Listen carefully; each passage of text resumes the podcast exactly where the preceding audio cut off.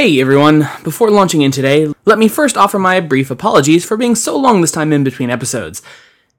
It's all far too much for me to explain here and now, but between certain visa issues, work conferences, and the like, it all just got pushed back. 1,000 pardons. If you're at all interested in knowing more about my recent travails with the Chinese visa agency, which fortunately has since all been sorted out, I'll be posting a link to it on our Facebook page at /thehistoryofchina. And there's already a link via our Twitter feed at @THOCpodcast. It's quite the tale, I assure you. In other news, and while I have you here, I'd also like to recommend that you give a listen to From Wittenberg to Westphalia, in which Benjamin Jacobs takes us on a journey spanning from the 30 Years' War and then all of the wars of the Restoration within early modern Europe. That's From Wittenberg to Westphalia. Not only a great podcast, but also a fellow member of the Agora Network. And now, on with the show.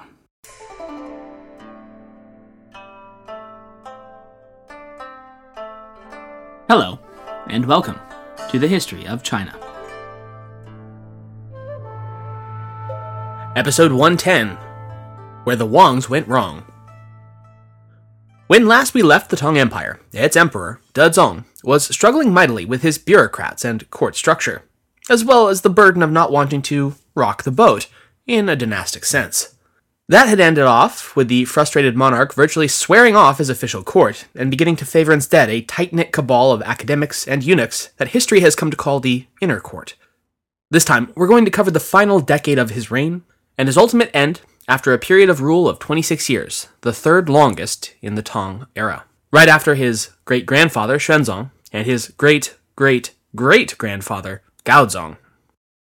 Anyways, let's launch right in. We're actually going to be starting out today not in Chang'an, but out at the edges of the Tang Empire, the borderlands that, as ever, remain a vexation to imperial security. Yet as we launch into the 790s, the Tang regime of Emperor Dezong will have a rare piece of good news from the borderlands. Now, just to ensure that we're all still on the same page here, let's take a quick look at the international political landscape circa 790. Tang China was surrounded by quite a few independent peoples, what we might reasonably even call states in many cases, and in all directions. To the northeast, there were, of course, the Koreans, as well as the Khitan and the Shi tribes, while the northwest was now dominated by the Uyghur Khanate, and the cordial, if not exactly friendly, alliance of convenience between it and the Tang regime. Where our focus is going to fall right now, though, is to the far west and southwest, namely the long-standing boogeyman to China, in the form of the Tibetan Empire, as well as a region of quasi-independent tribes somewhat unified under a semi-central king called Nanzhao. Now, the whole Tibetan Empire deal is nothing new to us. The Chinese Empire has been having to deal with them, often militarily, and often at a loss, virtually since the kingdom's formation in the early 7th century, along the high plateaus of the Himalayas. But now in this, our post-Anlu Shan world, yes, it really is the gift that keeps on giving, isn't it? The Tibetan Empire has gone from perennial nuisance to existential threat for the Tang Chinese, and they had pushed their way ever eastward and towards the Chinese heartland, seemingly inexorably, well into the 770s. The only way China had managed to stave them off so far was through the assistance and material on offer by the Uyghur Khan, who you can be sure demanded a pretty penny for his cavalry's services. Annual expenditures just to protect the capital city alone totaled more than 1.5 million strings of cash coin. And just to throw that amount into some kind of a perspective here, in the year 734, the 10 official Tang mints collectively were producing a mere 327,000 strings of coins annually, an output that would continually decline over the course of the following century, until by 834, the output was a paltry 100,000 strings of coins. If we were to just do some back-of-the-napkin math here and throw that into a modern perspective, the US currently prints a little bit over $204 billion of new currents each year, though don't freak out, more than 95% of that is just to replace the old bills. But from that perspective, the annual defense costs of Chang'an, or if we were to use the US analogy, Washington, D.C., alone, would have been the equivalent of more than $935 billion per year. The current annual defense budget of the entire United States, by the way, is about half that, a mere $598 billion annually. It's certainly not a perfect comparison by any stretch, especially not when we compare a stable currency like the dollar to a wildly fluctuating hyperinflated one like the Kaiyuan Tongbao cash coins. But it does serve as an interesting way to shine light on the severity of the military and financial crisis when the idea of dumping $1 trillion per year into defending just your capital city is not just on the table politically, but has become the de facto norm. But there was nothing for it. The prime horse breeding and grazing grounds of Longyou had been lost to Tibet already, and the system of military agricultural colonies that had once fed the armies had been largely abandoned or destroyed, and with their eventual replacements still lost in R&D hell for decades to come. Nevertheless, in spite of seeming to have all of the initiative, by the early 780s, the Tibetan Empire, through perhaps a combination of reaching what was its natural limit of military reach, and probably much more due to the periodic internal strife that rollicked it from time to time, the two sides had ground each other into an uneasy stalemate. Into that situation, Dezong had tried to broker a peace deal with the Tibetan prime minister of the era, phoneticized into Chinese as Shang Jiechan. Though cautious of one another's motivations, the two empires successfully carried out initial prisoner exchanges, and when those proved successful, that was parlayed into a successfully brokered peace treaty conducted and signed in 784, which established fixed borders divided by a no-man's land between the two states, as well as China formally recognizing the loss of the territories of the West that the Tibetan armies had already seized. Though that must have been a bitter pill to swallow indeed for a people as image-conscious as the Tang Chinese, the reality of the situation was that those territories had been long lost to them, regardless of what a piece of paper might say. And by recognizing it, China now had at long last secured its western border against further incursion, now and for all the years to come. And that solemn, sovereign treaty would last for all of a year, before the two empires were once again duking it out up and down the western borders. By 787, after Tibetan spycraft had managed to successfully orchestrate the assassinations of two top Chinese military commanders and the near death of a third, Dezong was at last forced to give up the hope of a lasting peace with the Tibetans at all, after having tried his mightiest for some 8 years. He was forced, with great reluctance, to once again approach the Uyghur Khan and beseech him for his aid in beating back the resurgent Tibetan threat. For his part, Tun Bagatar Khan was likewise in the market to seek better relations with the Tang Empire. And so the two powers entered into that most ancient of Chinese alliance systems, the Heqin Marriage Alliance, in which Dezong's own daughter, Princess Xian'an, was married to the Great Khan. Professor Dali writes of this, quote, "The reaffirmation of the Sino-Uyghur alliance, which remained stable until 1840, was of cardinal importance for the late Tang history," end quote. It was expensive. It was unfair, and it was distasteful, but at least China was safe from a devastating nomadic attack in the north, in contrast to the nearly constant Turkic and Khitan threats of the early Tang times. In spite of this return to relative safety for the Chinese heartlands, dearly purchased though it was, there was still another region under Tang imperial control that did not, could not, share in that security net, and that was the far western protectorate regions of An Shi and Beiting, which had, as you might recall, been severed from the rest of the empire once the Tibetans had seized the narrow but vital Gansu corridor connecting the two. By 790, in fact, the far west had been isolated from China proper by a veritable wall of nomad barbarian warriors for some 30 years. And though the renewed Sino-Uyghur alliance did see a brief push by the Khanate to counterattack the ever-looming Tibetan armies that surrounded the protectorates, the following year, 791, would see the Tibetans punch back and drive both the Uyghurs and the Chinese out of their fortifications once and for all, thus ending Chinese administration in eastern Turkestan for almost 1,000 years. But I promised you a silver lining in all this dark cloud, didn't I? Well, here it comes. The Nanzhao Confederation of 6 powerful tribal kingdoms in what is now today the majority of Yunnan in south-central China had seceded from its alliance with the Tibetan Empire and returned to the fold of Chinese suzerainty. The Nanzhao people had been steadily ingratiating themselves to the Tang court over the course of the second half of the 8th century. They had adopted Chinese dress, customs, and even a centralized imperial style of government at their own capital of Dali, along the shores of Lake Erhai. That had all been thrown into the shredder, however, when the Nanzhao king had, after having been goaded by the Chinese regional governor's robber baron-like treatment of their state, attacked the Chinese garrison and slaughtered everyone there, as we covered all the way back in episode 101. When the subsequent Chinese punitive expedition had met with total defeat at the hands of a combination of Nanzhao and Tibetan troops, with more than a little dash of southern disease, for the subsequent 3 decades, Nanzhao had become something of a little brother to Tibet, and the pair had deeply vexed southern China. But that relationship had become ever more strained as Tibetan taxation policies had tightened down and demanded ever more from the small southern state. Over the course of the late 780s, the regional governor of the south had steadily ramped up diplomatic pressure on the Nanzhao king to ditch those old Tibetans and come back to China, a slow burn policy that would finally start to pay dividends in 794, when Nanzhao formally renounced its loyalty to Tibet and renewed its former vassal status with the Tang Empire. Reunited and feeling good, Tang and Nanzhao pivoted the following year and commenced with an all-out attack on the Tibetan armies massed near Kunming, throwing the Western Empire into a quite unaccustomed-to defensive posture.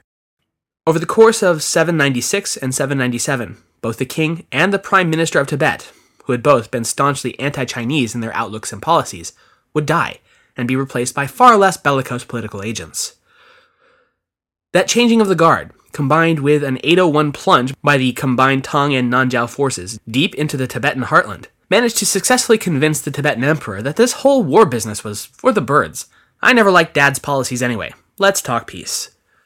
Thus, by 805, more than a half a century of conflict between the two great East Asian empires had at last been brought to a conclusion, and Dezong's eventual successors will have a much freer hand to deal with the internal state of the Tang Empire without having to constantly watch their back for the next horseman raid cresting the hills from the west. But before we get to Dezong's successors, we do need to close out his period of rule. And so it is that we will now once more venture away from the frontiers and back towards the capital city, Chang'an. You'll recall that back in the 780s, there had been a series of what we might call rather traumatic revolts stemming from the autonomous governors of Hebei, in many respects a kind of echo of the great An Shi revolt. Well, that whole debacle had shown nothing quite so clearly as the fact that the imperial central armies, headed by the famous Army of Divine Strategy, or Shence Army, had greatly decayed since its glory days of protecting the emperor from the rebels in the 750s. Since then, the temporary command over the Shence Army to a pair of eunuchs had, thanks in large part to popular court pressure, not to mention the eunuch's own considerable graft, led to the palace army command being turned over to a succession of pencil-pushing bureaucrats. And you can imagine just how well those desk jockeys handled the job. Or at least, that was the conclusion Dezong, rather infamous by this point for his distrust of bureaucrats, had drawn. No, he reasoned that in order to regain the glory of the imperial army, there needed to be, as ever, a return to its roots. And had not the roots of the Shence's army's rise to victory and fame been under the command of eunuchs?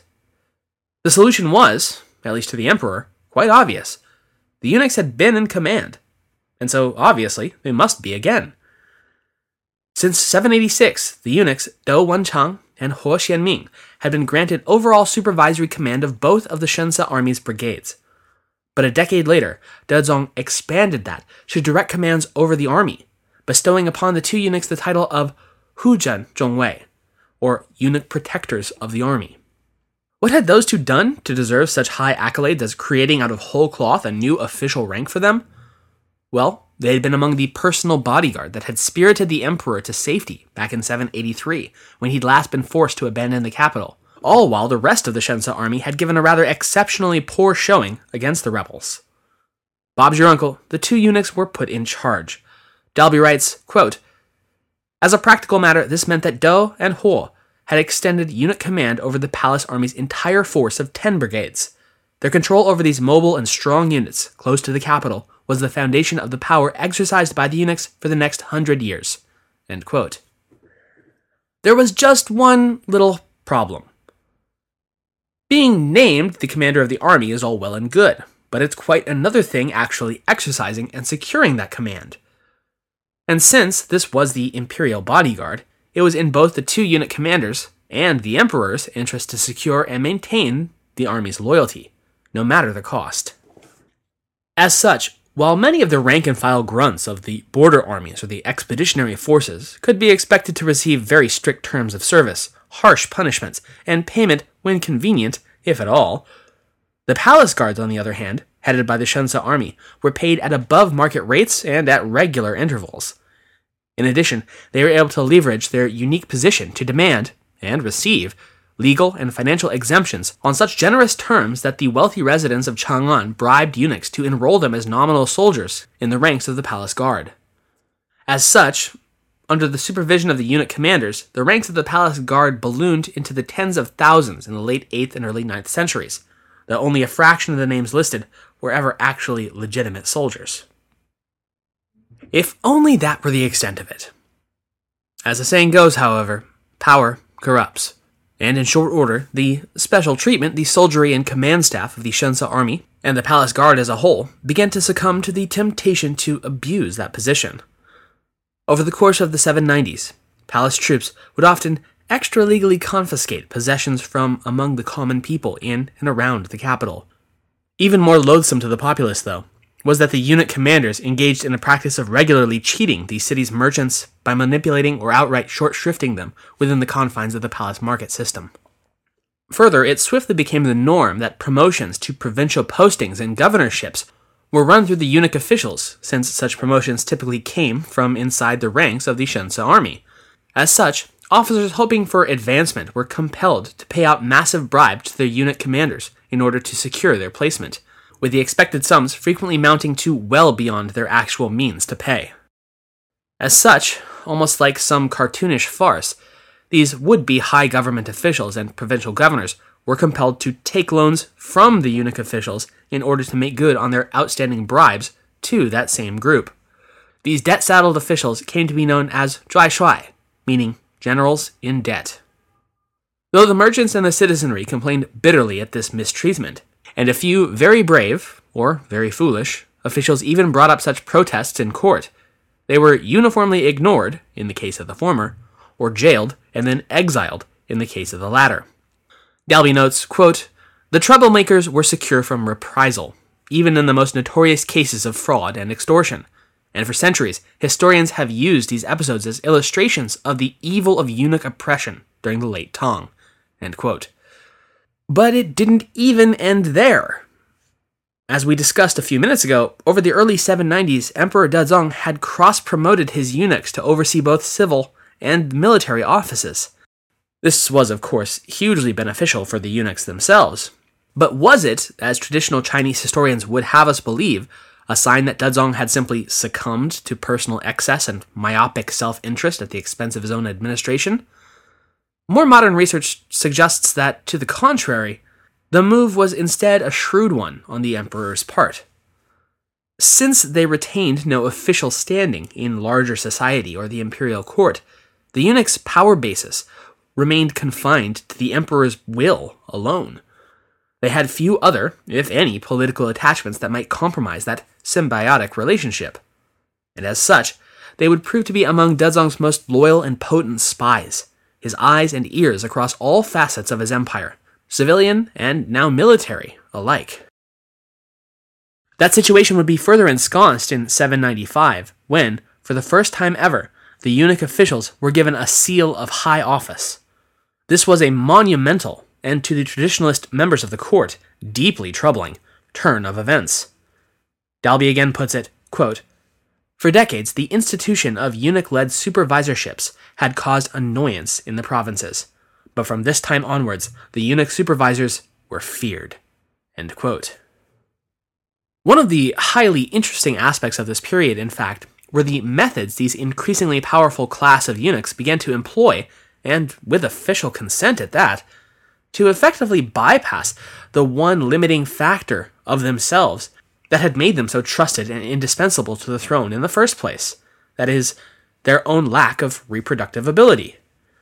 You can give a eunuch a lot of power, so the thinking always went, because he could not possibly have a son to pass that power on to. But then, as now, there are workarounds for such physical inabilities, namely adoption. It's actually somewhat evocative of the by now ancient Roman imperial custom of adopting worthy adults as sons in order to carry on the family name and legacy. Likewise, it's also evocative of even modern Japanese businessmen practices of doing much the same. But the eunuchs of the late Tang dynasty began the practice of adopting other eunuchs, younger than themselves of course, as legal sons in order to perpetuate and extend their political and economic influence beyond their own limited lifespans. It began in a straightforward enough manner, but over the course of the 9th century, we'll come to see the practice expand and become quite elaborate, even going so far in some cases as to include wives, daughters, and even occasionally uncastrated males into these adoptive families. Those occasional uncastrated males, by the way, were typically of high military rank and usually were seeking to parlay that into wealth and influence within the government. Though there would be attempts to legally limit the number of sons that could be adopted by high-ranking eunuch officials in both the 790s and later on, Dalby puts it that, quote, adoption by that time was unstoppable, end quote. Owing much to their ability to capitalize on the outsized level of power and influence, eunuchs were frequently allotted within the imperial system, ironically, itself a product of them traditionally not being able to pass that power on to anyone. These adoptive families would quickly begin to play a central role in Tang court politics well into the 9th century. By the midpoint of the last decade of the 8th century then, the eunuch class, once despised agents lurking in the shadows and with little or no official standing beyond the emperor's personal will, was at last able to step into the light as regular actors within the political structure, and, like it or not, the regular officials of the court were going to have to learn to live and deal with them as a truly formidable power block. In fact, the one man who really could have stepped in to rein in eunuch influence over the imperial government, Emperor Dezong himself of course, was increasingly hard to find over the course of his last decade in power. Having grown disgusted with the seemingly small-minded and ineffectual courtiers of his regular bureaus, as we saw last episode, Dezong increasingly inserted his personal will into the mechanisms of government, in the form of his personal appointments of the so-called inner court, to positions of great power. Over the final decade of the 700s then, with these personal agents in place, Dezong more and more frequently cloistered himself away in his personal villas and apartments within the palace, neither calling court to session, nor allowing his officials access to his person. From the Cambridge History of China, quote, the routine of ordinary court activities was disrupted, and the schedules of audiences and the duty hours of chief ministers were no longer kept, end quote. Yet for all his self-imposed sequestration, Dezong does not appear to have been idling away the hours with personal pleasures. To the contrary, though he refused to hold official meetings with his ministers for long stretches of time, he nevertheless would later be criticized for an overwhelming concern with the trivialities of the administrative mechanisms, rather than taking interest in the large-scale tasks that yet boggled his empire. It's not that he was taking a stroll through the forest, it's just that he seemed to have been missing it for the trees. So it is probably inaccurate to say that in his final decade, Emperor Dezong abandoned his administrative and executive responsibilities to the state to his eunuchs, in spite of traditional historians' frequent admonitions to that effect.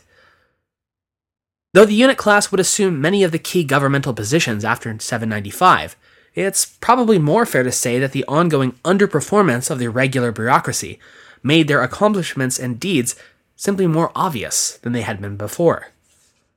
Moreover, distant though he may have been, Dezong remained firmly in charge of his eunuchs, the supreme ruler in both form and function, which, as we'll see in episodes to come, will prove a marked contrast to the later still Tang monarchs, who will be more or less completely subsumed by the wills of their own supposed servants over the course of the 9th century. Instead, in this instance, it was Dezong using the eunuchs for his own interests, and not the other way around, nor was it to gain favor among the bureaucrats that he had grown to so despise. As Dalby once again puts it, quote, while the advance of the eunuchs under Dezong did lay the basis for their later political power, their gain in the 790s was realized under an emperor who was no fool, end quote. Moreover, though he was withdrawn from court politics for much of his last decade, when the empire itself was periodically threatened, for instance the sporadic rebellions stemming from Henan between 798 and 801, Dezong would unfailingly reemerge to deal with the problems swiftly and sharply, and quickly restore order to the realm before returning once again to his self-imposed isolation. So he was kind of a bit like Batman in that regard. Though there would be no person or body sufficiently powerful to directly challenge Dezong over the whole of his reign, haters were nevertheless gonna hate. By the turn of the 9th century, a small but influential group of imperial officials, disgruntled about the recent spate of political, military, and social disturbances, most of which they laid solely at the feet of course, the hated eunuchs, had begun to convene with and around the heir apparent of the empire, Crown Prince Li Song. Chief among these grumblers, though fast becoming conspirators, were two minor officials from Zhejiang province, Wang Shuwen and Wang Pi. And though there is no relation between the two, I'm nevertheless going to call them the Wangs. The former had made a name for himself by being rather good at the board game, Wei Qi, aka Go. Wang Xiuwen was shrewd enough to caution the crown prince against speaking of his own complaints against the emperor dad, Dezong, since that might be construed as treason. Still, the Wangs made no attempt to stop the prince from listening to them, as they and their fellow malcontents began to lay out their own plans for the governments that would come in the post-Dezong world. Ultimately, the small band would come to include around 20 co-conspirators, even including a eunuch, and each is said to have sworn an oath of total secrecy to one another. And strangely enough, that seems to have actually worked for once, because theirs seems to have been one of the very few political plots that was not discovered beforehand and destroyed. In a twist of fate, however, in the winter of 804, the crown prince would suffer from what appears to have been a stroke at the age of 43. Though he'd survive, it would leave him partially paralyzed and mute, or nearly so, and unable to conduct court business in the normal fashion. Throwing something of a monkey wrench into what would come to be known as the Wang Party. Had Dezong long survived his eldest son's episode, he may well have appointed another of his sons as his designated heir, owing to Li Song's sudden infirmity. Indeed, there was wide speculation and rumor throughout the capital that Li Song might now be incapable of rule. But Dezong, now 62, slid into what historians have described as a deep depression and soon succumbed to an illness. He died on February 25th, 805, after 26 years on the throne. Partially paralyzed and mute, though he might have been, Prince Li Song duly succeeded his father as the emperor of the Tang dynasty as Emperor Shunzong, though as always that is his posthumous temple name, not one that he would have used in life. Though their favored candidate being so hobbled was certainly a stumbling block for the now ascendant Wang Party, for the first few months of Shunzong's new reign, at least, they were able to turn such circumstances to their favor. The emperor himself was, of course, shuffled off to his private quarters and away from the rigors of actual rule, which he was, of course, too weak to undertake. Isolated within his compounds, Xuanzong would be attended to solely by his favorite concubine, the Lady Niu, as well as his trusted eunuch servant, Li Zongyan. Meanwhile, the Wang Party situated themselves to essentially take full control of the central government. Wang Pi, an elderly academic and poet from Hangzhou, who apparently spoke only his local Wu dialect rather than High Middle Chinese of the imperial court, nevertheless was able to situate himself as the go-between to relay the imperial edicts from the emperor's private quarters to Wang Shuwen, and from there out to the other Wang Party members at various high government stations. Dalby writes, quote, "The arrangement permitted the Wang Party to do almost anything it wanted, since the rest of the court was excluded entirely from the conduct of state business." End quote. Unsurprisingly, voicing opposition of any kind to this state of affairs quickly became a rather dangerous thing to do, typically resulting in a summary end to your career if you were lucky. Nevertheless, though heavily frowned upon by most traditional historians for their overt factionalism and what amounted to a hostile takeover of government, the Wang Party should at least be given credit where it's due. They did, for instance, knuckle down and really try to solve the ever-ongoing administrative crisis within the government. The eunuch officials, having long grown used to virtual blanket immunity for their crimes of fraud and the theft from commoners, all at once found themselves under heavy scrutiny and even prosecution from the Wang Party officials, and their haven of swindling, the much-abused palace market, was abolished altogether. Likewise, the Wang's outright banishment of the governor of Chang'an from the city entirely, a man who had made himself so hated by the populace that he apparently only narrowly avoided being stoned to death in the street by the city's residents as he fled.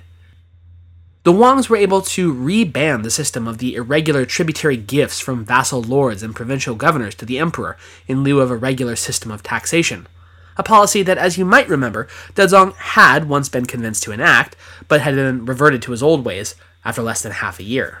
Nonetheless, the Wang Party's time in the spotlight would be short indeed, hastened all the more, no doubt, by their crippled Emperor Shunzong's own continually declining health. By the summer of 805, Xuanzong's health had slipped into the red zone, and the imperial court, in a panic, demanded that he name an heir at once, fearing that if he died without doing so, they might be saddled with yet another incompetent monarch. Defying both the Wang Party officials and all court decorum, an academic of the Hanlin Academy named Zheng Yin was able to sneak into the imperial chamber, smuggling with him a single sheet of paper on which he'd scrawled a request to the emperor himself. It read simply, "The crown prince should be the eldest son." The ailing, mute Shunzong read the sentence and did nothing more than nod. But a nod was all that was required. Thus it was that the eldest son of Emperor Shunzong, Li Chun, would be made the crown prince on April 25th, 805. It was news that could not have been welcome to the Wang Party, since it was widely suspected that Li Chun held no love for their grip on power. Nevertheless, the newly minted crown prince was able to stave off the Wang's direct antipathy by taking a page from his old man and keeping his mouth shut about it. What would prove to be the final nail in the coffin of the short-lived Wang Party, though, would be the support of the military, or rather, their absolute lack of it. Oh, they tried to get the military on their side. Boy, did they ever. Wang Shuwen had spent months on end trying to get himself appointed as the head of the overall imperial military command structure, a plan that by necessity and design would have removed the unit commanders from their positions of power. However, though the imperial court officials loathed the eunuchs, the field commanders and border generals by this point owed their very careers to those same commanders, and as such didn't take kindly to these Wang people taking over and probably costing them their jobs. Dalby writes, quote, "On their own initiative, the overall commander appointed by the Wangs was rebuffed at the main Shence Army camp in Fengtian. Once it was clear that the Wangs had failed to win over the army, it was all over." End quote. Without the military to secure their position, the Wang Party could do little more but watch in horror as a coalition of eunuchs, Hanlin academics, and military governors banded together to say, "Yeah, that's just about enough from you Wang people." Together, they were able to successfully petition mute Emperor Shunzong to abdicate the throne in favor of his newly minted heir, Li Chun, who would take over as regent for several months before he was formally enthroned on August 31st, 805, as Emperor Xian'an. And as for the Wang Party, it was game over, man. Game over. Wang Shuwen was compelled to leave his official post in mid-July after his mother died in order to observe the legally required period of mourning. Several times, the elderly Wang Pi tried to have Shuwen recalled to his position, but to no avail. Realizing that this might be his last best chance to get out while the getting was good, Wang Pi supposedly feigned a stroke of his own, and thereafter excused himself from further government service. Even that would not be enough for the newly enthroned Xianzong, however, and after having kept silent on his feelings toward the Wang Party's manipulations of the Tang government for this long, he felt it was high time that they heard exactly how he felt about them. As one of his first actions in office, Xianzong stripped away the Wang Party of all their titles and positions, and banished them all forthwith from the capital to the far corners of the realm. Wang Pi would have the good sense to die of an actual brain hemorrhage while in exile, but Wang Shuwen required further prodding. Ultimately, in late 805, he'd receive what he must have known had been coming, an imperial edict from Emperor Xianzong, ordering him to commit suicide. The curious case of the Wang Party in the late Tang government is interesting not only because it seems to have so flagrantly violated one of the oldest and most long-standing taboos of the Chinese imperial government, that is, a strict ban on overt political factions, but also because there's a lingering element of mystery to the whole strange, brief affair. As noted in the Cambridge History, there is very little primary documentation left to us of the Wang Party's real motivations, objectives, or even desired outcomes. Almost certainly because the Tang government of Xianzong went to pains to destroy every trace of them that they could find. What does remain in the likes of the Books of Tang and the Zijitongjian are unmistakably biased against this upstart party, making drawing firm conclusions little more than matters of conjecture, which throughout the centuries since their fall from grace, many historical and political writers have been all too happy to partake in. Conventionally, there are two widely held understandings regarding the Wang Party. The traditionalist view of most older historians has been that the Wang Party members were nothing but xiaoren, small men. That is to say, political vultures only out for their own betterment and narrow self-interest.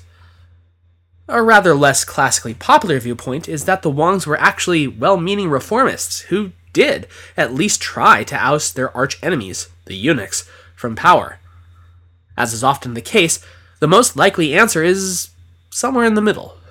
We can safely assume that one of the objectives of the Wang Party's members was the accumulation of power, and in that sense they did a pretty remarkable job of getting just so much of it as they did in such a short period of time.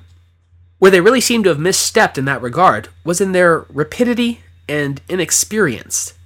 What I mean is that they moved a bit too quickly, and in the process managed to piss off everyone before they'd fully come into control of anyone.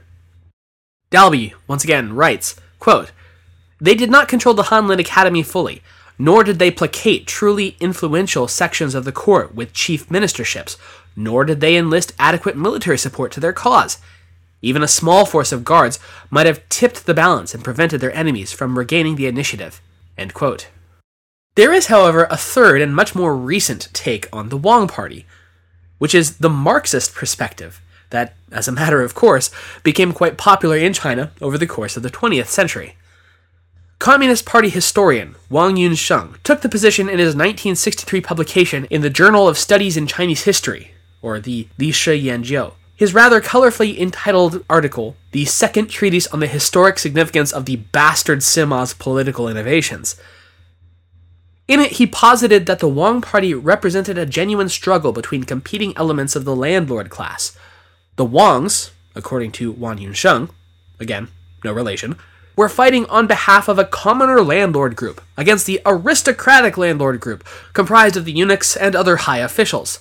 It's admittedly rather hard to pay too terribly much credence to someone with that big of an ideological axe to grind, with such an obvious post hoc spin, and with so relatively little solid evidence for such a bold class strugglist claim. Still, it's always interesting to see various perspectives, and all the more so since such a topic can clearly arouse such passion, even more than a millennium after the fact. Regardless of the viewpoint one deems to take in the end, though, what is very clear is that the failure of the Wang Party to complete what amounted to a political coup would have long-lasting consequences and implications for the Chinese Empire, and it would take another 3 decades for any group of imperial bureaucrats to muster enough courage, or perhaps foolhardiness, to attempt to force change upon the political structure once again. We'll end off today, however, by finishing out the life of our now retired emperor, Shunzong. And don't worry, it'll be brief. There is, I should point out, a rather strange incident that very winter, in which a seemingly random hermit named Luo showed up at the prefectural capital of Qin and claimed to its governor that he held an edict from the retired emperor stating that the government should rise in rebellion against the new emperor, Xianzong. The governor, however, essentially took one look at this guy and said, "No way am I buying that line of BS." And so he dragged the hermit back to Chang'an, where he was subsequently caned to death. And, well, that was certainly random. For the actual Shunzong, though, life in retirement was short and full of illness.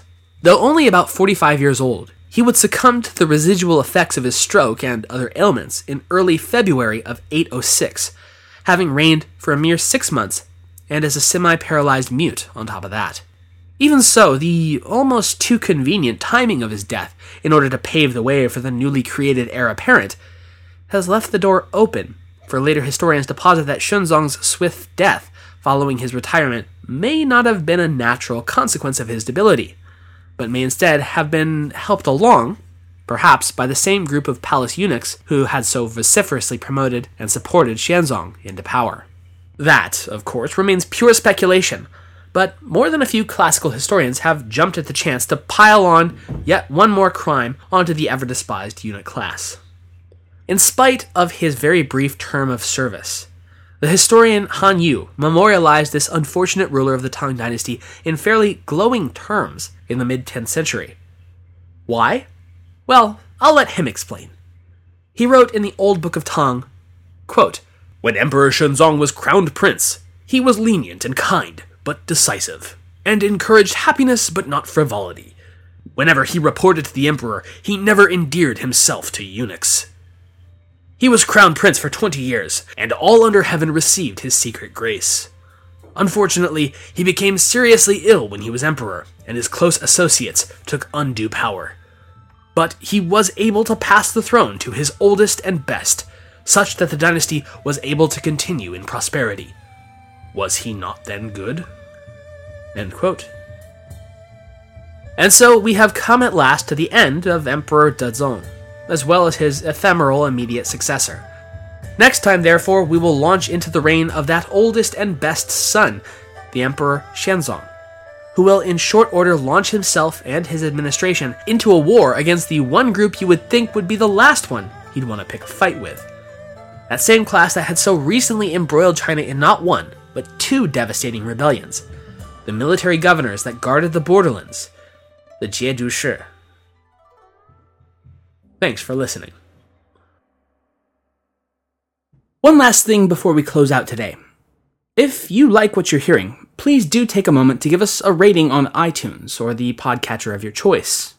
And, if you're able, support the show through our Patreon page, patreon.com/thehistoryofchina. And both that link and our link to PayPal are also available through our website, thehistoryofchina.wordpress.com. You will be forever blessed by the Jade Emperor, and help this little show keep paying for itself. Thanks so much, and see you next time.